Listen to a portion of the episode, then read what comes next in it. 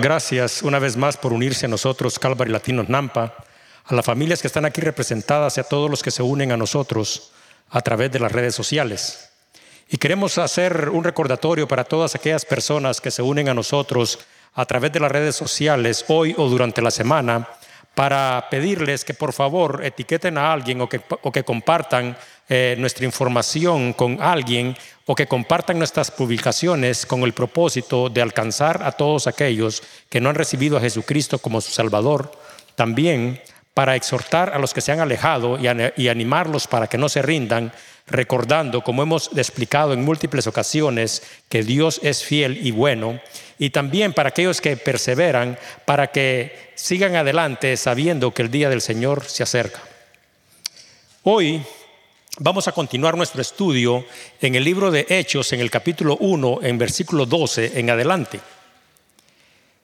El capítulo 1 del libro de Hechos concluye en el versículo 26 y desde el versículo 12, que es desde donde iniciaremos el día de hoy, se narran los acontecimientos que precedieron a la ascensión de nuestro Señor Jesucristo hasta la elección del sucesor de Judas. Cabe destacar que en estas escrituras está ilustrada nuestra vida cristiana. Dice en Hechos 1, 12 al 26. Entonces volvieron a Jerusalén desde el monte que se llama del Olivar, el cual está cerca de Jerusalén, camino de un día de reposo. Y entrando, subieron al aposento alto donde moraban Pedro y Jacob, Juan, Andrés, Felipe, Tomás, Bartolomé, Mateo, Jacob, hijo de Alfeo, Simón el celote y Judas, hermano de Jacob. Todos estos perseveraban unánimes en oración y ruego, con las mujeres y con María, la madre de Jesús, y con sus hermanos. En aquellos días, Pedro se levantó en medio de los hermanos, y los reunidos eran como 120 en número, y dijo, varones, hermanos, era necesario que se cumpliese la escritura en que el Espíritu Santo habló antes por boca de David acerca de Judas, que fue guía de los que prendieron a Jesús. Y era contado con nosotros y tenía parte en este ministerio. Este pues con el salario de su iniquidad adquirió un campo y cayendo de cabeza se reventó por la mitad y todas sus entrañas se derramaron. Y fue notorio a todos los habitantes de Jerusalén, de tal manera que aquel campo se llama en su propia lengua Aseldama, que quiere decir campo de sangre. Porque porque porque está escrito en el libro de los Salmos, sea hecha desierta tu habitación y no haya quien more en ella y tome otro su oficio. Es necesario pues que de estos hombres que han estado junto con nosotros todo el tiempo que el Señor Jesús entraba y salía entre nosotros, comenzando desde el bautismo de Juan hasta el día de que entre nosotros fue recibido arriba, uno sea hecho testigo con nosotros de su resurrección y señalaron a dos, a José llamado Barsabás, que tenía por sobrenombre el justo, y a Matías, y orando dijeron, tú Señor que conoces los corazones de todos, muestra cuál de estos dos has escogido, para que tome la parte de este ministerio apostolado, de que cayó Judas por transgresión para irse a su propio lugar. Y les echaron suertes, y las suertes cayó sobre Matías, y fue contado con los once apóstoles. Vamos a orar, Señor. Una vez más venimos ante tu presencia en el nombre glorioso de Cristo para darte las gracias por tu palabra, para darte las gracias, Señor, por el don de la vida y para darte las gracias, Señor, porque eh, por tu amor, por tu gracia y tu misericordia estamos aquí. Te queremos pedir, Señor, que prepare nuestra mente, que prepare nuestro corazón, Señor, y que tu palabra sea recibida como tu palabra, Señor, y que dé fruto en la vida de cada uno de nosotros. Todo te lo pedimos en el nombre glorioso de Cristo Jesús. Amén. Bien, pues hemos leído estos versículos que tienen una enorme profundidad y una enorme riqueza y una enorme enseñanza. Y hoy vamos a estudiarlos juntos y yo los invito para que una vez más nosotros juntos descubramos su riqueza y su contenido. Dice en el versículo 12, entonces volvieron a Jerusalén desde el monte que se llama del Olivar, el cual está cerca de Jerusalén como camino de un día de reposo. Como hemos hecho referencia anteriormente, en el Evangelio de Lucas, en el capítulo 24, en el versículo 36 al 49, se narra la historia de la última aparición de Jesús a sus discípulos y donde les da una instrucción y esta instrucción se las está dando antes de su ascensión al cielo. Y el versículo 49 del capítulo 24 de Lucas dice, He aquí, yo enviaré la promesa de mi Padre sobre vosotros, pero quedaos vosotros en la ciudad de Jerusalén hasta que seáis revestidos del poder desde lo alto. Solo como con un contexto histórico, quiero recordarles que después del arresto de Jesús, los discípulos se habían dispersado Pedro era uno de los doce y la noche que Jesús fue arrestado dice de que Pedro lo había negado tres veces. Y en la segunda ocasión que Pedro lo está negando, eh, da a entender que él ni siquiera quiere tener ningún tipo de relación y que no lo relacionen con Cristo. Y dice en Mateo 26, 72, pero él negó otra vez con juramento y yo no conozco a ese hombre. No es que realmente estuviera esa intención en su corazón de no tener ninguna relación con Jesús, sino que lo que sucede es que Pedro tenía miedo. Pero ahora han pasado 40 días después de la resurrección de Jesucristo. Eh, Pedro ha sido restaurado porque dice la palabra de que Jesús se presentó a Pedro. También las dudas de Tomás han sido disipadas y como también de la misma manera Jesús se ha presentado a más de 500 dice la palabra que todos saben ahora en Jerusalén lo que ha sucedido. Simple, Cristo ha resucitado. Pero antes de su ascensión, les da una instrucción que es muy clara y muy precisa, y esta instrucción es que deben de regresar y que deben de esperar.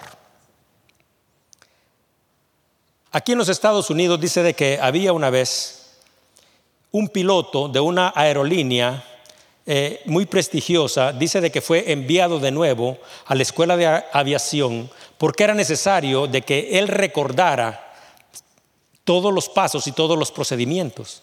Era necesario que su memoria fuera refrescada. Sin embargo, esta persona a la que se estaba haciendo referencia tenía una trayectoria de 12 años y a través de todo su servicio había llegado a ocupar el rango de capitán dentro de la aeronave. Pero lo que sucedió fue que durante un vuelo había ignorado todos los sistemas de navegación a bordo del avión a la hora de aterrizar. Entonces dice de que se empezó a guiar por lo que él simple y sencillamente estaba viendo. Y viendo los campos, estos campos que desde el aire parecen todos similares, dice que logró aterrizar el avión en un pequeño aeropuerto que estaba a 50 kilómetros de distancia de donde debería aterrizar. Dice que la gente del pueblo, cuando vio ese gran avión, aterrizar en ese pequeño aeropuerto que estaba destinado para pequeñas avionetas, dice que la gente se reunió, que le aplaudió y dice de que estaban tan contentos con él, de que dice de que le pusieron incluso el nombre de él a una de las pequeñas calles del pueblo y dice de que los jóvenes estaban tan orgullosos de la hazaña que él había llevado a cabo que tenían playeras y en sus playeras dice que habían puesto la foto del piloto. Sin embargo, la aerolínea no pensó de la misma manera y ellos decidieron castigarlo por haber puesto en riesgo la vida de 300 tripulantes y de un costoso avión. Dice de que ante esta situación difícil, los habitantes del pueblo, eh, que eran aproximadamente como unos 300, dice que enviaron una petición a la compañía alegando que era un, un problema porque cada uno de nosotros a lo largo de nuestra vida puede cometer errores. Entonces ellos pedían de que esta persona fuera disculpada por el error que había cometido. Pero la compañía dice de que simple y sencillamente agarró la petición y la tiró al suelo. De la misma manera, Dios a través de su palabra nos ha dado instrucción a cada uno de nosotros. Pero ignorar las instrucciones que Dios nos da traerá como consecuencia, al igual que este piloto, 300 pasajeros y un avión ir a parar donde nosotros no queremos. Cuando nosotros miramos este contexto nos damos cuenta de que los discípulos se habían dispersado, algunos tenían miedo, no lo habían negado, estaban por un lado, estaban por otro, pero ahora Jesús los estaba restaurando y estaba mostrándose a todos para dar evidencia de su divinidad. Entonces, eh, ellos ahora tienen una actitud que es diferente.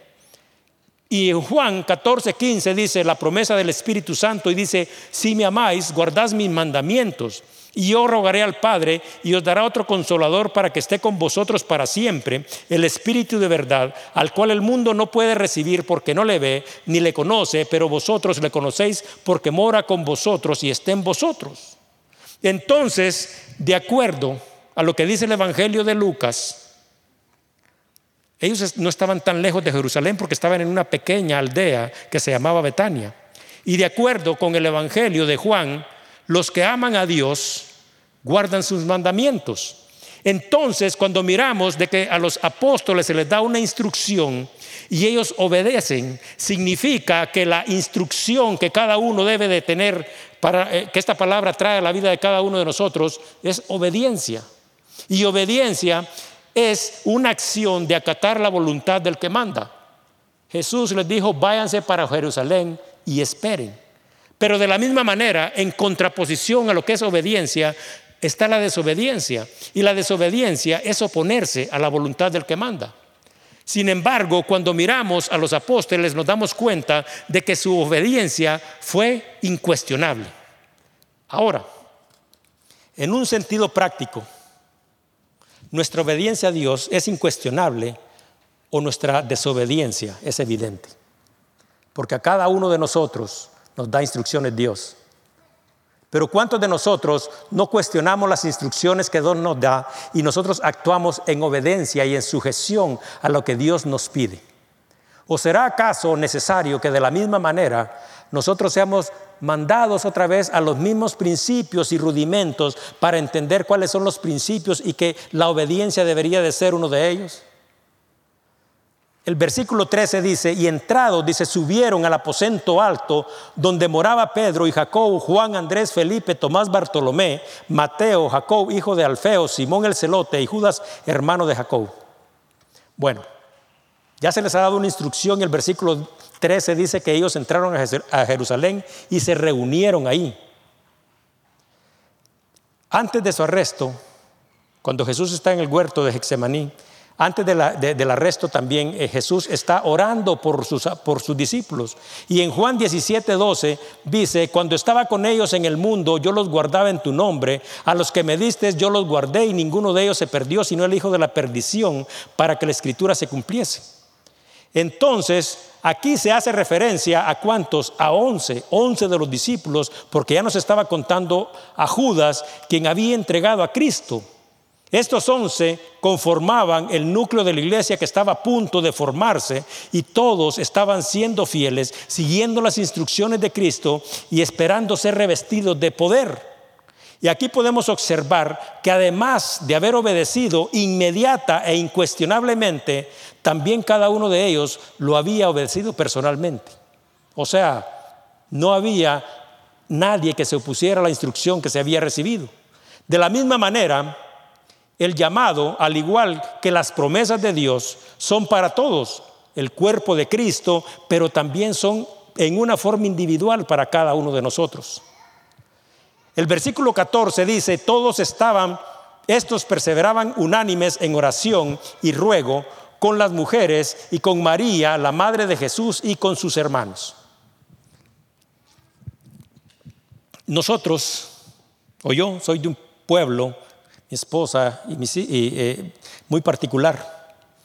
Y en este pueblo suceden a veces historias eh, que son importantes y alguien me compartió una eh, y dice de que se había llevado a cabo un evento en uno de los lugares públicos importantes y dice de que toda la comunidad había sido invitada.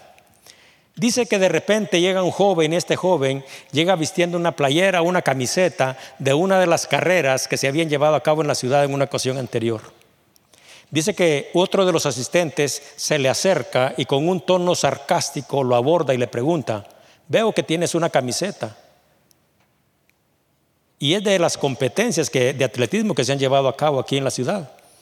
Entonces el joven le dice que sí. Entonces viene el hombre y le pregunta, ¿y tú corres?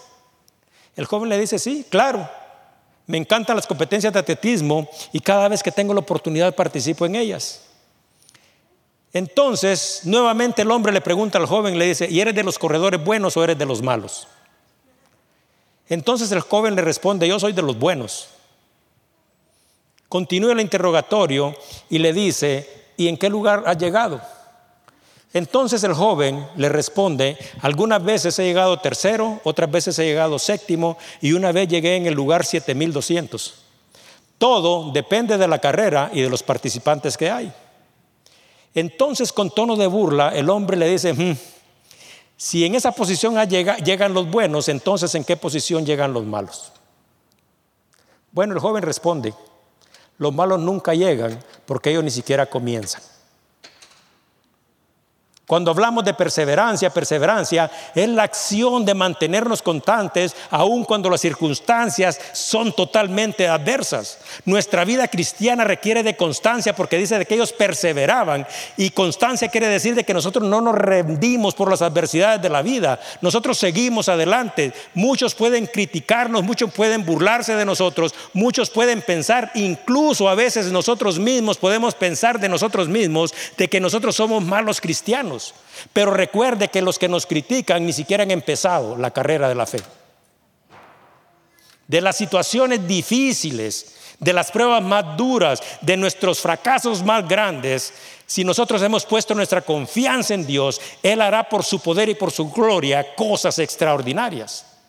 Pero además de perseverar, se hace referencia a otros tres aspectos que cada uno de nosotros debería de hacer parte de su vida cristiana porque dice unanimidad. Y unanimidad quiere decir estar unidos, pero estar unidos no se refiere a que nos juntamos a estar juntos, sino que a una unanimidad se refiere a un sentimiento, a una unión que nosotros compartimos porque estamos unidos y tenemos el mismo sentimiento, la misma pasión, la misma opinión de las cosas.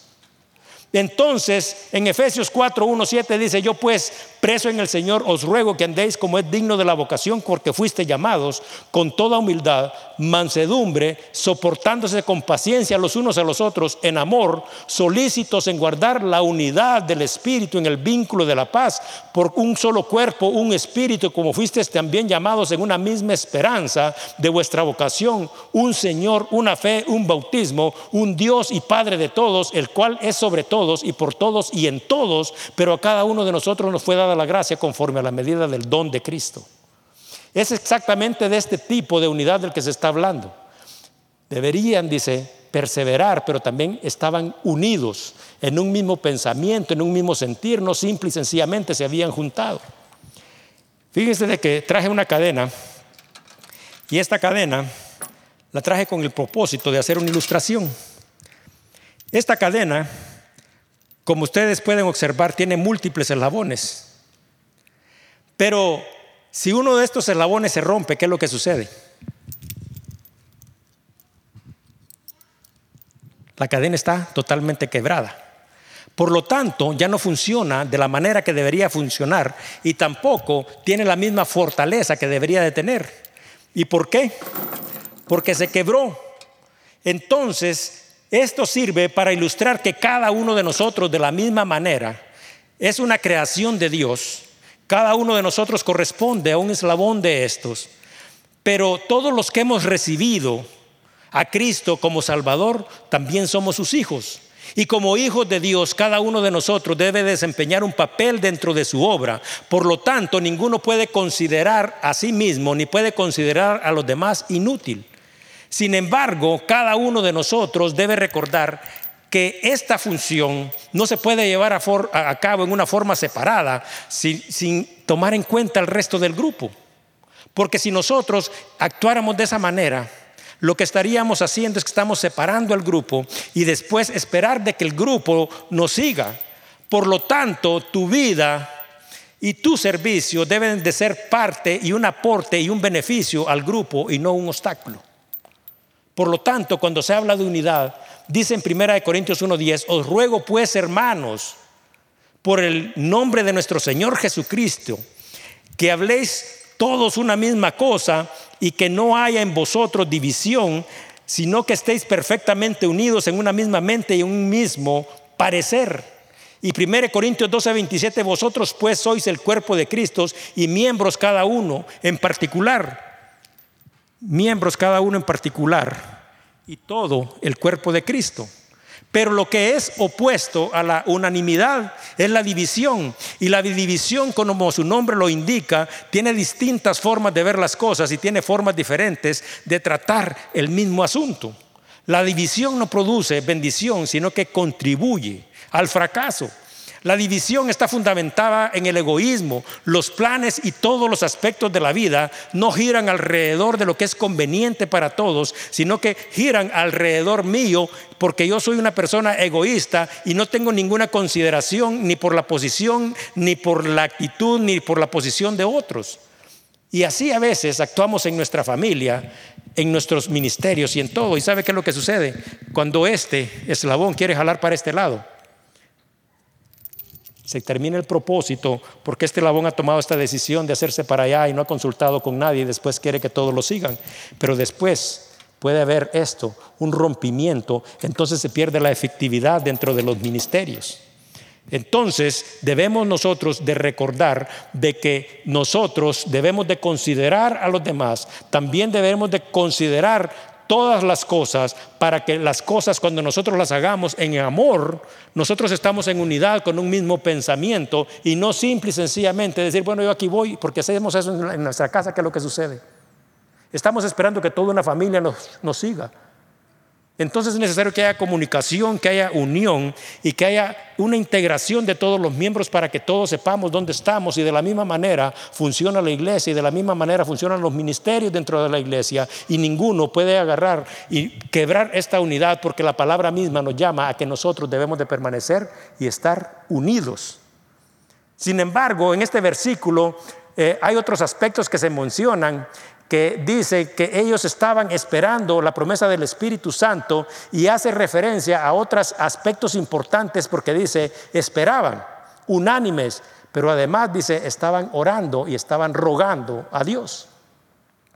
La oración, todos nosotros sabemos que es la comunicación y la comunión con Dios. A través de la oración, cada uno de nosotros presentamos a Dios nuestras peticiones y también reconocemos su poder, su soberanía, porque nosotros tenemos que aceptar en nuestro corazón la voluntad de Dios. También le damos las gracias a Dios por todas las cosas que nos ha dado y también lo glorificamos. Y ruego, ruego es que nosotros oramos haciendo esta oración con súplica, con desesperación y con sinceridad. Entonces dice de que ellos estaban no solo obedientes, sino que también dice que estaban perseverando, unidos en oración y ruego. Entonces, cuando nosotros miramos estos versículos que hemos visto hasta aquí, nosotros nos podemos dar, cuenta que nosotros como hijos de Dios, también para que podamos ver cosas extraordinarias, debería de haber en nosotros este tipo de obediencia, de perseverancia, de unidad, de oración y de ruego. Sin embargo, cuando miramos nuestras propias vidas, a veces nos damos cuenta que esta es una instrucción, pero tiene su oposición.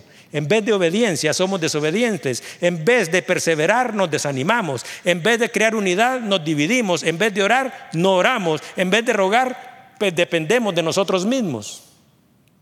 Si esta fórmula que fue establecida y fue revelada a cada uno de nosotros era efectiva desde el principio, por lo debe de ser efectiva en nuestra vida y en nuestros ministerios y se continuará siendo efectiva. Por lo tanto, nosotros debemos de tomar esto como una referencia para la propia vida de nosotros, para seguir en obediencia, en perseverancia, en unidad, en oración y en ruego.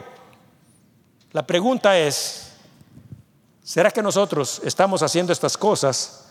¿Será que nosotros hacemos lo necesario? ¿Será que nosotros realmente somos obedientes a Dios. Y cuando digo obedientes a Dios, quiero decir obedientes en el amor de Dios, obedientes en el perdón, obedientes en la ayuda y obedientes en todos los mandamientos. ¿O será que te hay que ponerte así como al piloto y decirte, hey, tenés que regresar al principio porque ni siquiera has entendido de que debes de estar sumiso a Dios para que la presencia del Espíritu esté en tu vida? ¿O será que nosotros somos de aquellas personas también que por las circunstancias difíciles de la vida, simple y sencillamente nos dejamos caer. ¿O será que nosotros realmente perseveramos a pesar de las circunstancias? Cuando yo estoy estudiando, me pongo a pensar la situación que se está viviendo y he sentido en mi corazón quizás hasta el tipo de aflicción que podían sentir los discípulos de Cristo. Tienen todo un pueblo viéndolos, qué es lo que hacen, qué es lo que dicen. Ahora, otra de las preguntas, ¿será que nosotros realmente estamos unidos? Y no estoy diciendo juntos, sino que estoy preguntando si nosotros realmente estamos unidos y tenemos un mismo pensamiento, un mismo sentir. Y esto aplica en la iglesia, en los ministerios de la iglesia, en nuestra casa. Los discípulos de Cristo, cuando nosotros los miramos, nosotros sabemos y entendemos que cada uno de ellos tenía rasgos diferentes. Acuérdense, Juan y Jacob le habían preguntado a Jesús que si podían sentarse uno a la derecha y uno a la izquierda. Mateo todavía eh, había sido un cobrador de impuestos y quizás su posición económica y social era diferente a la de Pedro. Pedro había negado a Jesús. Tomás no había creído. Pero ¿qué sabe qué es lo que sucedió? Todas estas diferencias habían desaparecido porque dice la palabra de que ellos habían sido unidos por Cristo. Ahora, la otra pregunta, ¿oramos nosotros constantemente? Ministerialmente, hablando de los ministerios, usted sabía que el ministerio de oración, y no solo en esta iglesia, sino que en la mayoría de las iglesias alrededor del mundo, usted sabe estadísticamente cuál es el ministerio que tiene menor cantidad de asistentes, el de oración. ¿Y usted sabe por qué? Porque a ninguno se le acomoda. Ninguno se junta para orar. Entonces, ¿cómo vamos a ver la gloria de Dios cuando la palabra misma está diciendo, hey, deben de ser obedientes, de perseverar, de estar juntos y de orar?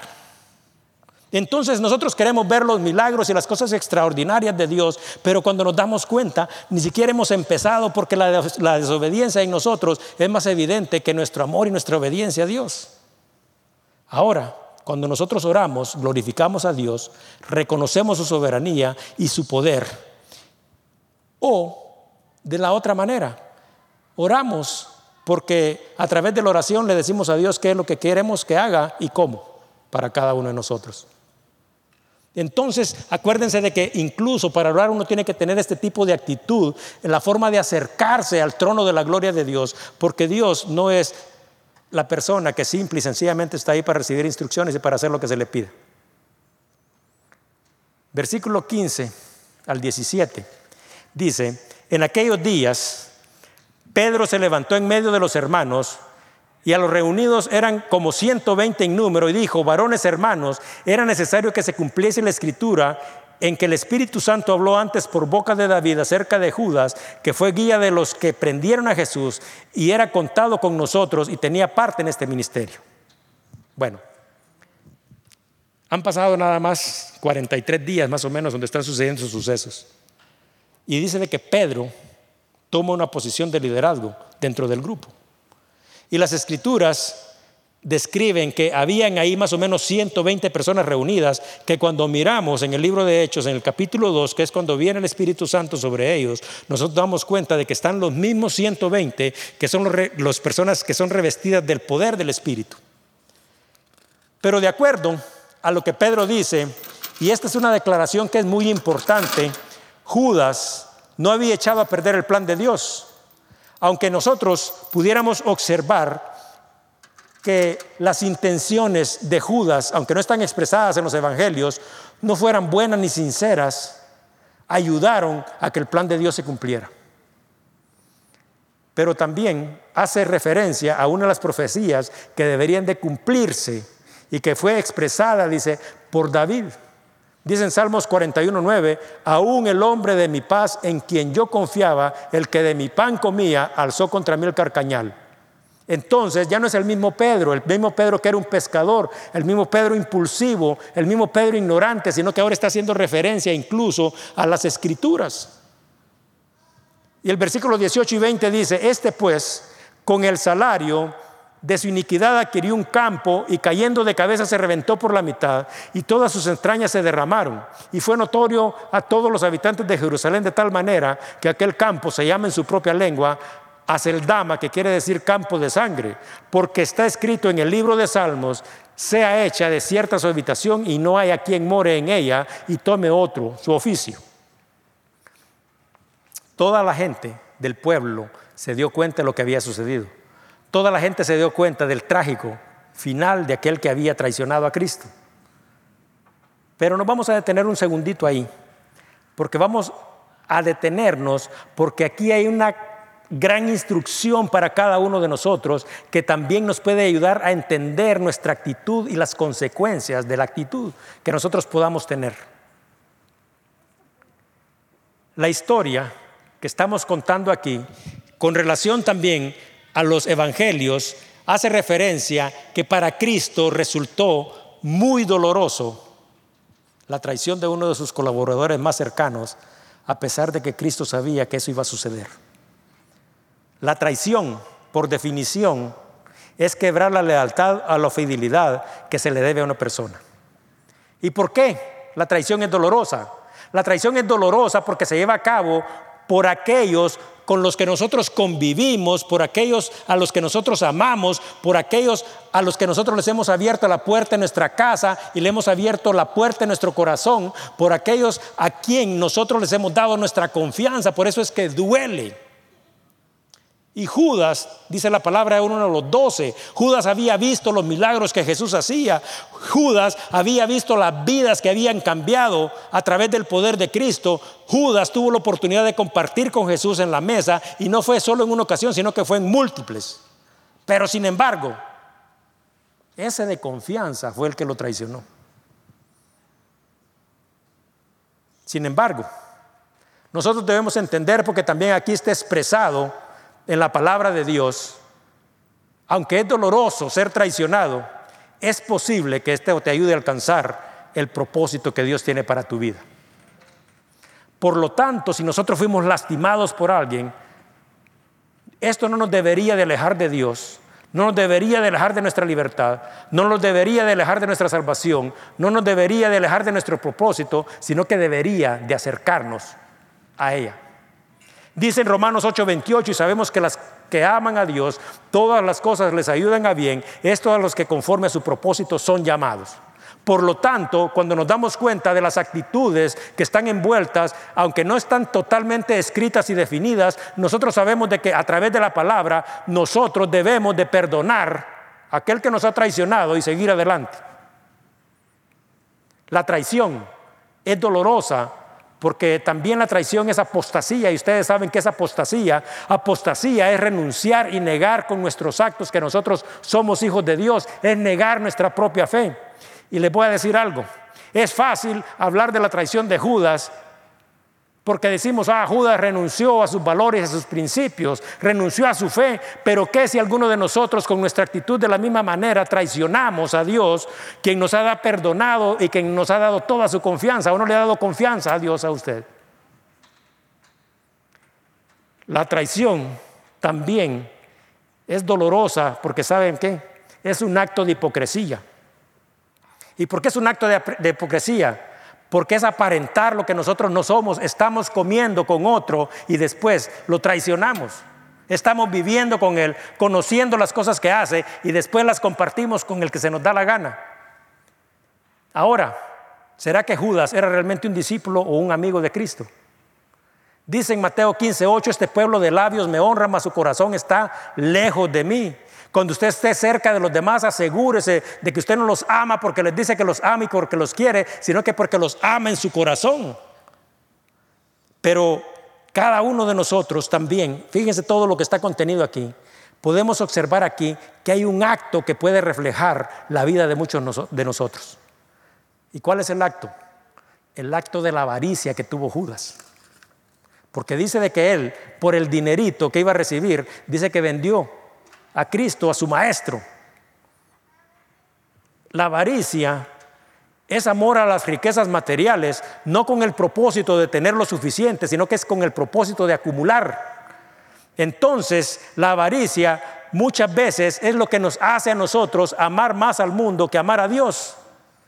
Y cuando nosotros miramos lo que está reflejado aquí, lo que aquí está expresado, nos podemos dar cuenta de que a veces nosotros, por nuestra propia avaricia también, vendemos nuestra relación con Dios. O no te dicen que vayas a trabajar el domingo y que no vengas a la iglesia y lo haces. O no te dicen de que, y entonces, ¿dónde está el lugar que le corresponde a Dios? Y muchos se alejan de la iglesia por eso.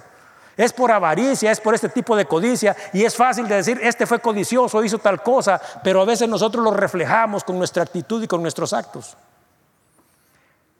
Además, aquí está expresado que al final de todo, ¿Usted sabe para qué sirvió lo que Judas recibió? Para nada, porque la palabra misma dice, sea desierta tu habitación. Ahora, aquí, en estos versículos que nosotros estamos viendo, se menciona, como les dije, a dos personajes, y estos personajes, aunque están casi en una misma situación difícil, los dos tienen una actitud que es muy diferente. Se menciona primero a Pedro, porque él fue el que se levantó. ¿Qué derecho tenía Pedro si lo había negado unos días antes? Pero ahora él había sido restaurado. Entonces Pedro lo había traicionado, lo había negado. Y también tenemos a Judas, quien con su actitud lo había vendido. La diferencia es la actitud final. ¿Y sabe por qué? Porque Pedro había negado a Cristo. Pero la escritura misma dice de que se arrepintió y que lloró amargamente y que después de ese arrepentimiento vino a los pies de Cristo y fue perdonado y fue restaurado. Todavía ahí las cosas son iguales, porque cuando miramos las escrituras nos damos cuenta que Judas, después de haber traicionado a Jesús, después de haberlo negado, después de haberlo vendido, también dice que se arrepintió. Dice que llegó al templo y tiró las monedas, porque él ya estaba arrepentido de eso. Pero ¿qué es lo que sucede? La diferencia es lo que sucede exactamente de ahí para adelante.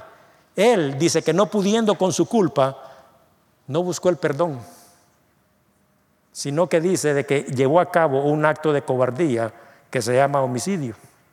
Entonces dice de que se fue a un campo, al campo con que habían comprado con las mismas monedas, y dice de que ahí se ahorcó. Y con esto llevó a cabo este acto de cobardía que determinó su futuro eterno. Ahora, ¿se dan cuenta por qué la traición es tan dolorosa y cuáles son todos los factores y todos los aspectos que implican? Dice en el libro de Apocalipsis 21:8, pero los cobardes, incrédulos, los abominables, los homicidas, los fornicarios, los hechiceros, los idólatras y todos los mentirosos tendrán su parte en el lago que arde con fuego y azufre, que es la muerte segunda. ¿Cuántas de estas cosas podemos decir que reflejaban la vida de Judas? Fue cobarde, no tuvo la valentía, se suicidó, era un homicida, era un mentiroso y era un hipócrita. Ahora, el versículo 20 concluye con Pedro diciendo, como está escrito, que otro tome su lugar. El versículo 21 al 23 dice, es necesario pues que de estos hombres que han estado junto con nosotros todo el tiempo que el Señor Jesús entraba y salía entre nosotros, comenzando desde el bautismo de Juan hasta el día en que de entre nosotros fue recibido arriba, uno se ha hecho testigo con nosotros de su resurrección. Y señalando a José, llamado Barsabás, que tenía por sobrenombre justo, y a Matías. Bueno, sucesor, ¿usted sabe qué quiere decir sucesor? Sucesor es una palabra que se ocupa para describir a una persona que sustituye a otra en un cargo, en una tarea o en una comisión. Pedro les dice que como está escrito en el libro de, Salmos, otro debe de ocupar el lugar de aquel que había traicionado a Cristo. Dice Salmo 109.8, sean sus días pocos y tome otro su oficio. Entonces, pero Pedro cuando se está dirigiendo a todos, establece los requisitos que deberían de cumplir los que serían nominados. Requisito número uno, de acuerdo a la palabra de Dios, dice que debería de haber participado con ellos durante el ministerio de Cristo, entrar, salir y ir con Él. Número dos, debería de ser testigo del bautismo de Jesucristo, porque por eso dice desde el bautismo de Juan, lo que significa que debería de haber estado cuando Jesús fue bautizado, y este bautismo se llevó a cabo por Juan en el río Jordán, y dice de que se escuchó la voz de Dios y que el Espíritu Santo descendió sobre él. Número tres, también debía de ser testigo de su ascensión al cielo. ¿Se acuerda que dice que están todos reunidos? Dice que los lleva afuera y dice que todos dice vieron y les dice varones galileos, ¿por qué estás esperando a esto? Si así como ha sido quitado, así regresará por ustedes. Entonces debería también, dice, de ser testigo de su resurrección. Entonces, ¿se acuerdan que dice la palabra que Cristo se había presentado durante 40 días a las mujeres, a los apóstoles y luego a más de 500? Bueno, Esto no calificaba a cualquiera y sabe por qué. Porque la población de Jerusalén en aquellos días se estima, de acuerdo con algunos estudios que fueron llevados a cabo por la Universidad de Duke, que eran aproximadamente 80 mil habitantes. Pero ¿sabe qué es lo que sucede? Los requisitos que se establecieron redujo el número notablemente y dice que solo dos fueron nominados. Porque era evidente no serían muchos los que iban a cumplir con estos requisitos. Entonces, quiero decirles algo. La sucesión, de acuerdo con estas escrituras, se llevó a cabo y Matías fue elegido para completar el número de los discípulos que Cristo había elegido. Ahora, nos vamos a detener un segundito ahí porque quiero explicarles algo. Entonces, les pregunto, Después de la muerte de Pedro, después de la muerte de Juan, después de la muerte de Mateo, después de la muerte de cada uno de los discípulos de Cristo, a quien él había llamado, ¿quién podría sucederlos? Ninguno, porque todos dice la palabra que deberían de haber sido testigos del bautismo presencial, deberían de haber visto a Cristo resucitado, deberían de ver a Cristo que está ascendiendo al cielo. Entonces deberían de ser testigos de todos estos acontecimientos y haber caminado con Cristo. Por lo tanto, la respuesta para esto es simple, ninguno. Por lo tanto, la sucesión de la forma en que a nosotros nos han tratado de hacer creer no tiene absolutamente ningún fundamento bíblico porque evidentemente ninguno de nosotros cumpliría con estos requisitos. Ninguno de nosotros estuvo ahí, ninguno de nosotros caminó físicamente con Cristo en los años de su ministerio, ninguno de nosotros estuvo ahí cuando Cristo fue bautizado, ninguno de nosotros fue testigo presencial de su ascensión. Aunque nosotros, les voy a decir, también somos testigos de su resurrección, de su resurrección, pues por el escuchar y por la fe que nosotros hemos creído a través del Espíritu que se nos ha dado, nosotros también podemos proclamar el mensaje de salvación y de vida eterna y podemos ser testigos de Cristo. Pero esto es muy diferente a pretender decir que eres el sucesor de Pedro o que eres el sucesor de cualquier uno de cualquiera de los otros doce. Bueno, nos vamos a detener ahí y continuaremos la próxima semana. Pero quiero hacer un pequeño resumen porque como hablamos la semana pasada, dijimos que la Biblia eh, fue escrita en un periodo aproximadamente de 1500 años por 40 autores inspirados diferentes, eh, escrita en diferentes épocas y en circunstancias, pero dijimos de que la Biblia es la misma historia porque todas las escrituras proclaman al mismo y al único verdadero Dios, el mismo y único camino para la salvación que es Cristo y el mismo Espíritu Santo. Ahora les voy a decir para que ustedes se pongan en contexto, los evangelios de Mateo, de Marcos, de Lucas y de Juan relatan la vida, el ministerio y las enseñanzas de Jesucristo. Todos estamos de acuerdo en eso. Y aunque los cuatro evangelios terminan en una forma diferente, hacen referencia cada uno de ellos al final a cuatro aspectos diferentes que confirman la divinidad de nuestro Salvador Jesucristo y tienen un punto de convergencia. Convergencia quiere decir el punto donde se unen. El Evangelio de Mateo termina describiendo a María Magdalena y a la otra María llegando al sepulcro y recibiendo el anunciamiento del ángel que Jesucristo había resucitado y les dice que avisen a sus discípulos, dice Mateo 28:6, no está aquí, ha resucitado. El Evangelio de Marcos termina describiendo la ascensión de Jesucristo y su posición a la diestra del Padre. Pueden buscarlo en Marcos 16, versículos 19 al 20. El Evangelio de Lucas, al que hemos hecho referencia el día de hoy, termina describiendo la promesa del Espíritu Santo y por eso les dice que vayan y que esperen en Jerusalén y que serán revestidos de poder. El Evangelio de Juan termina hablando del regreso de Jesucristo, pero en su segunda venida no regresará como vino la primera vez. Dice en Juan 21, 22, Jesús les dijo, si quiero que Él quede hasta que yo venga, haciendo referencia a que Él regresará a ti, que tú sígueme. Ahora, se dan cuenta en las formas diferentes que terminan los evangelios, pero en el libro de Hechos, en el capítulo 1, los evangelios convergen y ¿saben por qué convergen? Porque en Hechos 1.3 dice, después de haber padecido, se presentó vivo con muchas pruebas indibutables, apareciéndoles durante 40 días y hablándoles acerca del reino de Dios. Jesús resucitado, como está descrito en Mateo. Hechos 1.9. Y habiendo dicho estas cosas, viendo ellos, fue alzado y le recibió una nube que lo ocultó de sus ojos.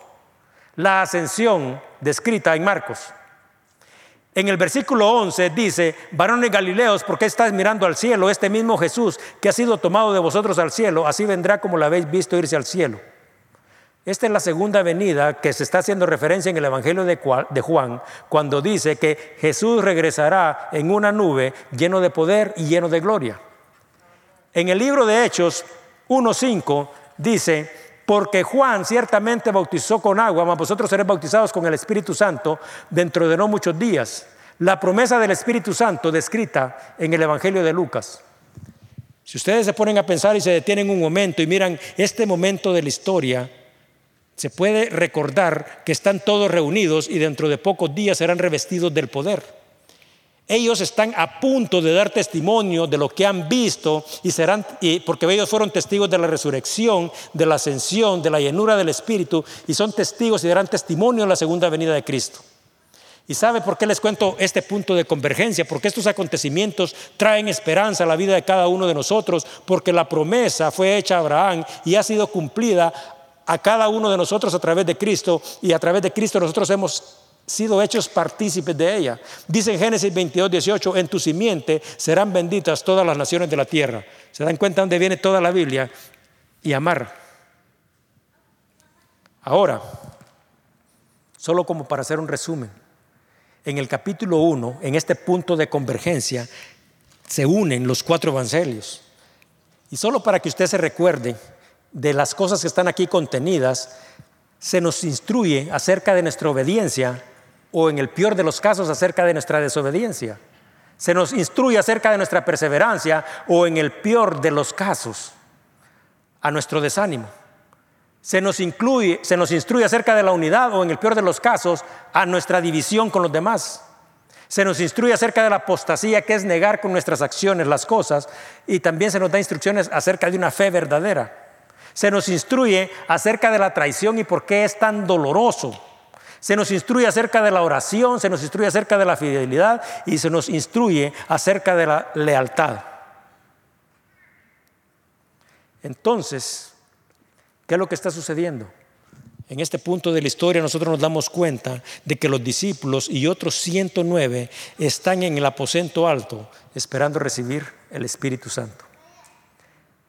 Pero se les han dado todas las instrucciones y se les leí cada una de ellas para que usted se dé cuenta de que el Espíritu Santo, como vamos a continuar la próxima semana en el libro de Hechos, en el capítulo 2, se podrán dar cuenta que descendió el Espíritu Santo y los llenó y ellos tuvieron ese poder para dar testimonio de todas las cosas. Pero esto no fue la casualidad de las cosas, sino que fue el propósito de Dios, pero dice de que ellos también pusieron de su parte. ¿Y cuál fue su parte? Bueno, estaban en Betania y se fueron y se juntaron. Bueno, se reunieron. Bueno, oraron. Bueno, estaban en obediencia. Bueno, tenían petición de ruego. Las diferencias entre ellos habían cambiado. Ya no tenían temor, no estaban negando a Cristo, tenían una fe verdadera. Su fidelidad y su lealtad eran evidentes. Entonces dice de que cuando los vieron así, entonces dice que el día de Pentecostés, el día 50, dice que descendió el Espíritu sobre ellos.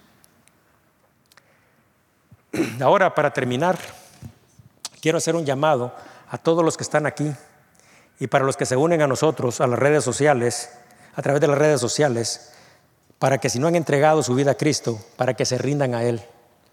Recuerden que solo en Él hay salvación, solo en Él hay vida eterna. Este momento es un momento entre usted y Jesucristo y sin importar dónde se encuentre usted, esta decisión marcará un antes y un después en su vida. Dice en 2 de Corintios 6:2, en tiempo aceptable te he oído y en día de salvación te he socorrido. He aquí ahora el tiempo aceptable, he aquí ahora, ahora el día de la salvación.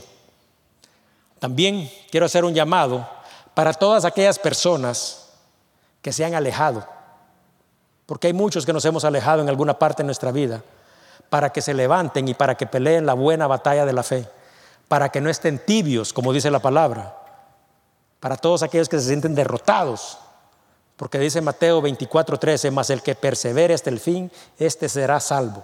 Es tiempo de que el que esté frío o el que se siente quebrado se levante en el nombre de Cristo. Y también quiero hacer un llamado para todos aquellos los que siguen perseverando, para que no se rindan. Apocalipsis 2.10 dice, sé fiel hasta la muerte y yo te daré la corona de la vida.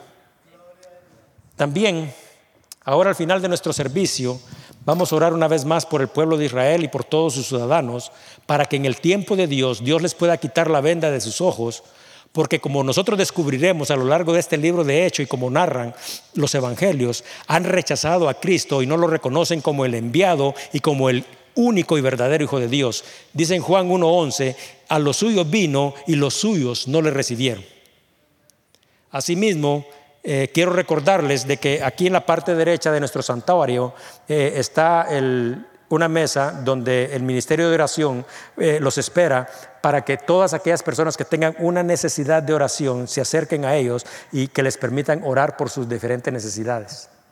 Pero queremos también extender esta invitación a todas las personas que se conectan a través de las redes sociales a que visiten nuestra página Calvary Latino Nampa, donde pueden dejarnos sus comentarios y también pueden dejar sus peticiones de oración y vamos a orar por ustedes. Dice Filipenses 4:6, por nada estáis afanosos, si no sean conocidas vuestras peticiones delante de Dios en toda oración y ruego con acción de gracias. También quiero informarle a los que están aquí y a las personas que se conectan a través de las redes sociales de que a partir de la semana pasada eh, empezamos un nuevo proyecto y las predicaciones están disponibles en un canal de YouTube, en Apple, en Spotify y si necesita mayor información puede hablar con Carlos. Eh, también, antes de orar, eh, quiero decirles de que Sara y Holden están pensando casarse para este próximo mayo y que allá atrás tienen un cuaderno para las personas que deseen participar para que dejen su información, su dirección o su número de teléfono para poder contactarlos y hacerles llegar su información.